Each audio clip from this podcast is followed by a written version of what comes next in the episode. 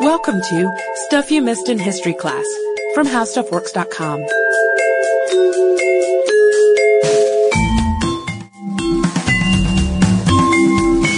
Hello and welcome to the podcast. I'm editor Candace Gibson, joined by staff writer Jane McGrath. Hey there. Jane, I don't think that there's anything as big and posh and attention catching in the annals of naval history as the Titanic. That is true. I don't think many people would deny that. Or I guess I should say marine history rather than naval history. It, so it was a seagoing vessel. Sure. And it was almost like a hotel on the water. And the idea behind it was precisely that. Uh, J. Bruce Ismay and Lord Pirrie of Harland and Wolff shipbuilders, they were at dinner one night and they were talking about the Cunard Line's newest liners, the Mauretania and Lusitania. And they said to themselves, we can make one or three even was their plan. They were going to have a triumvirate of ships that were even bigger and better. The Olympic, the Gigantic, and the Titanic. That's right, and they wanted to make these not only fast, like the Cunard line, but but luxurious and, and attractive for, for the you know the aristocratic uh, passengers to spend you know a pretty penny to go on. Exactly. The idea being that the more comfortable and luxurious the ship, the longer distance people would be willing to travel, and so they weren't just selling you know a a couple dollars worth of tickets to people. We're talking about a first class ticket that in today's dollars is equivalent to about $43,000 to about $80,000, which is Wow. a ton of money. I mean, I don't even know people who spend that on airfare, you know, flying halfway across the world. That's a good point. Maybe Yeah. you do. If you do, write me because I want to travel with you. so then, what made the Titanic so special?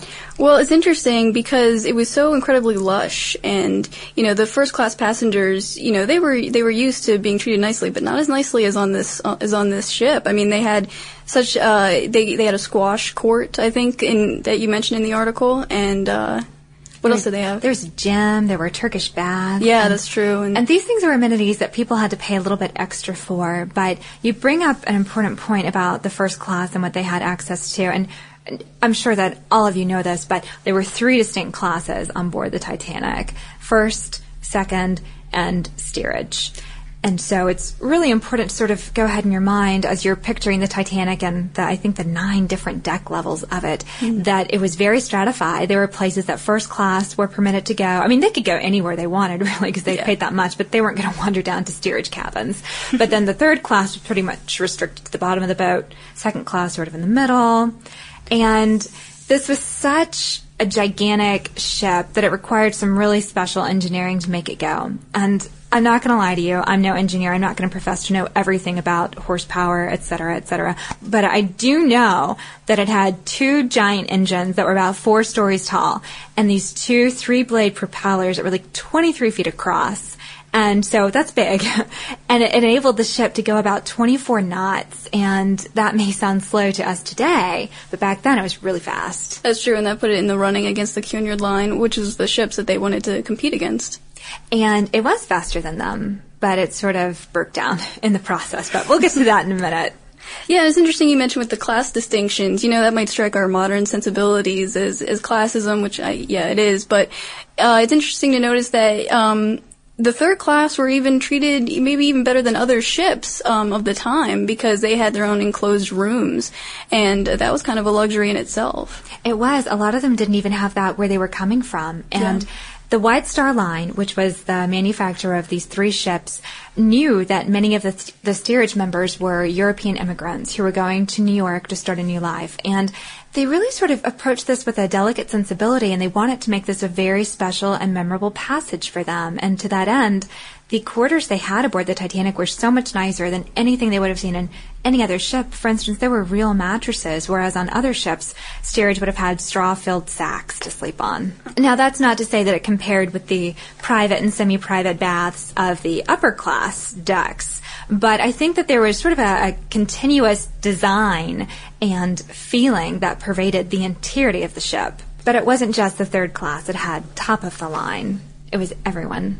That's true. If you look at the China and, and everything, like they had this, the whole ship had this sort of airy design to it with palm trees. Everything was lush, and you know they wanted to promote this this luxurious atmosphere so much that if you look at like the decks, they didn't want to clutter them up too much with even safety equipment, for instance. Fatal mistake. Yes. So we have these wide open swaths of gleaming wood decks. And Thomas Andrews, who was the ship's designer, he designed this ship to be unsinkable. And it's interesting too. I mean, you look at the, both the engineers and and the passengers aboard were pretty confident. Um, just the sheer size of the, the Titanic, it was so gigantic that they felt really comfortable there. That you know, it was a safe ride. Sort of like when you're in a Volvo station wagon. Yeah. Nothing, nothing can harm you. It's just so large. That's true. And it wasn't just the size of the ship that made people think it was unsinkable. The ship's designer, Thomas Andrews, designed watertight doors to drop down between each of the 16 compartments in the bottom of the ship. The idea being that if something happened to the ship, up to three of those compartments could flood and the ship wouldn't sink. And even in a stretch, four could take on some water and the ship would still stay afloat. And that would make me feel pretty secure. I mean, and we go back to the idea that they didn't have a lot of safety equipment on the decks. And that leads me to my question, actually, that I have for you, is that, is it true? A lot of people say that if they did have enough lifeboats, they would have been able to save a lot more people from the sinking.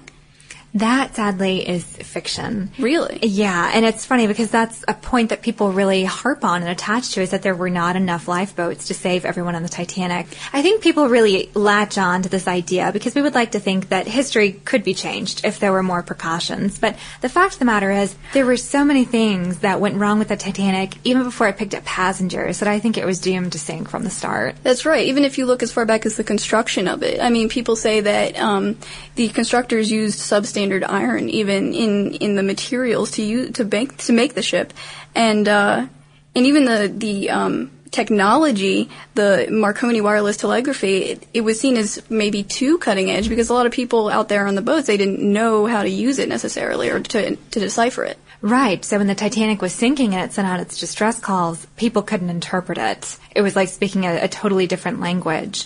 And there's some information out there about there not being enough rivets in yeah. the ship or the rivets weren't tightened properly.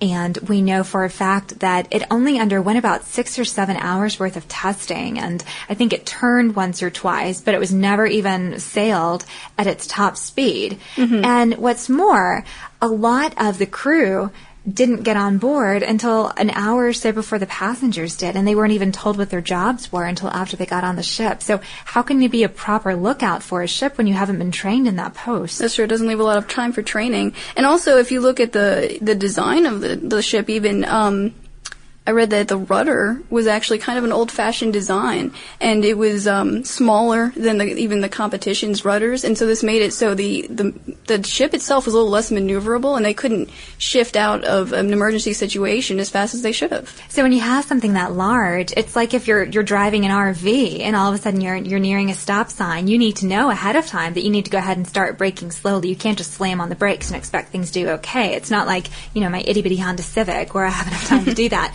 The Titanic was the same way. If they saw something in the water that they needed to avoid, an iceberg, they had to think about it a couple miles ahead.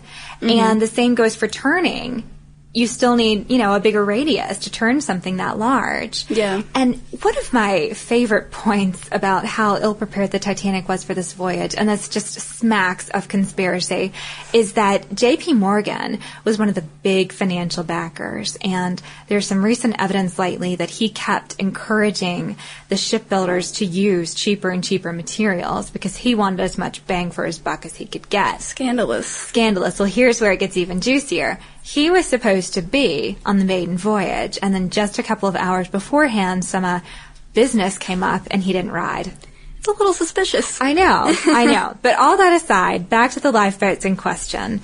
So I'm going to give you guys some numbers just so you can help visualize it. And I wanted to clarify too that there are so many numbers out there when it comes to the Titanic because Parliament conducted an inquiry since it set sail from England, but the U.S. Senate also conducted an inquiry. And that may sound kind of funny, and it kind of is. One of the senators, Senator William Smith, knew the captain of the Titanic John Smith, and he'd sailed with him before and thought he's such a good captain. How could this have happened? And so the Senate got involved too. Again, kind Yes. of murky and conspiratorial. So did the different investigations come up with different res- different results? No, just about the same thing, but the Okay. numbers are a little bit different. Mm-hmm. So we know that there were enough lifeboats to hold 1,176 passengers, and that's only if they were filled to capacity. So on board, again, numbers from the U.S. Senate, we know there were 2,208 people and 899 crew members. So even if you're doing the math that fast, you know that's not enough. You can't Yeah. get all those people into boats. And the reason why they had so few lifeboats on board, 16, mm-hmm. is that the Board of Trade was the governing body that set the rules for ocean liners at this time. And the number of requisite lifeboats for ships up to 10,000 tons was 16. Well, the Titanic was 45,000 tons, but no one had bothered to sit down and do the math and say, we need this many more lifeboats to accommodate that difference. So the Board of Trade's regulation sort of went up to it was sort of an old-fashioned maximum. They weren't sort of expecting something as big as the Titanic needing a regulation. Exactly. And you hit on the point earlier, Jane, when you were talking about not wanting to clutter up the decks. I think that Titanic's builders and designers conveniently misinterpreted the guidelines. They could have filled in the number they needed, but they didn't because they wanted their, their decks to look shiny and open and clean. But okay, so you asked, mm-hmm. could everyone have been saved if there had been enough lifeboats? Yeah, did it matter?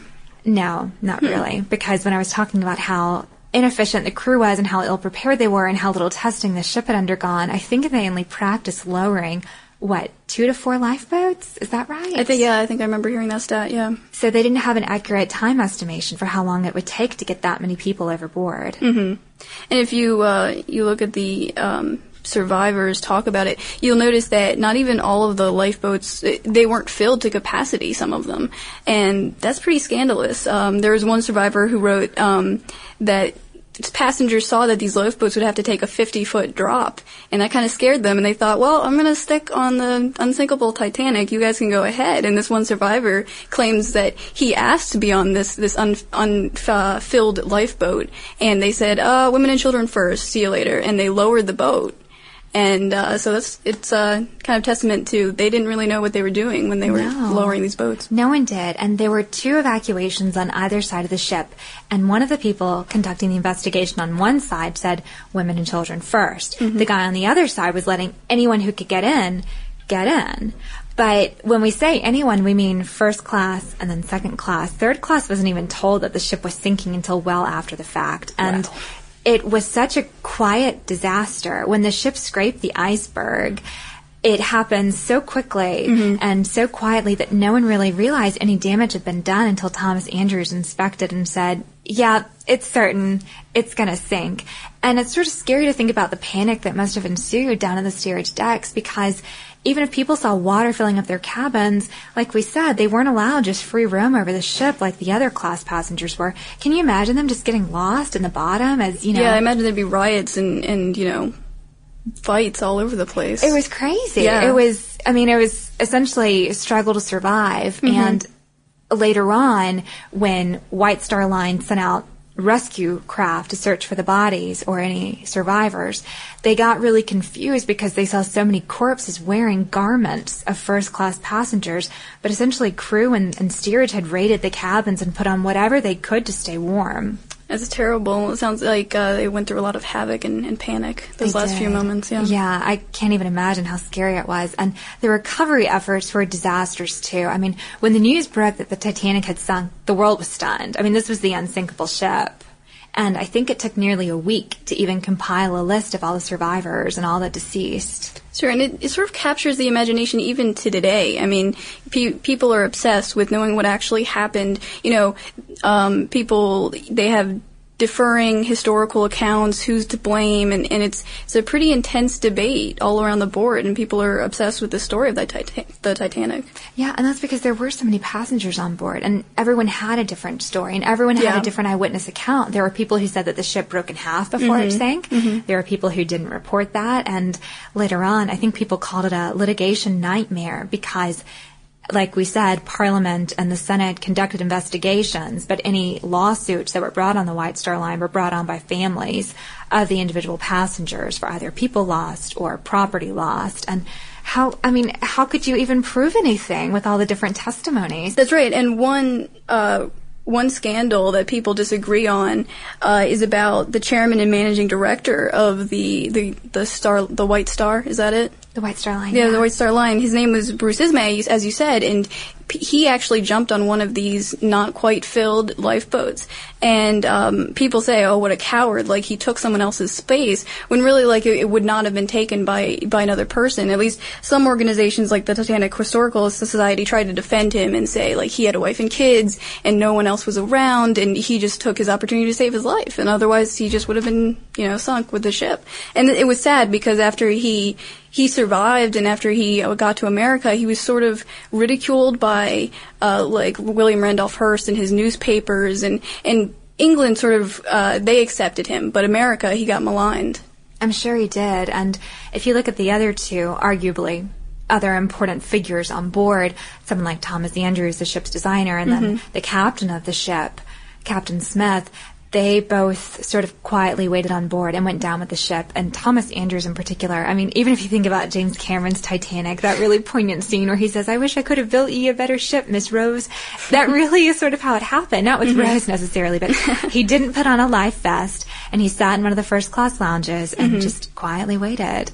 And it's just so eerie. Even today, if you go and you look at pictures of artifacts that have been um, like photographed underneath the surface of the water, sure, yeah. or artifacts that have been brought up, like one of the most haunting things I saw. The, um, there's a traveling Titanic exhibit called Titanic Aquatic, and you can see all these things that RMS Titanic has recovered, that and, particular society, and they have sole ownership over the shipwreck.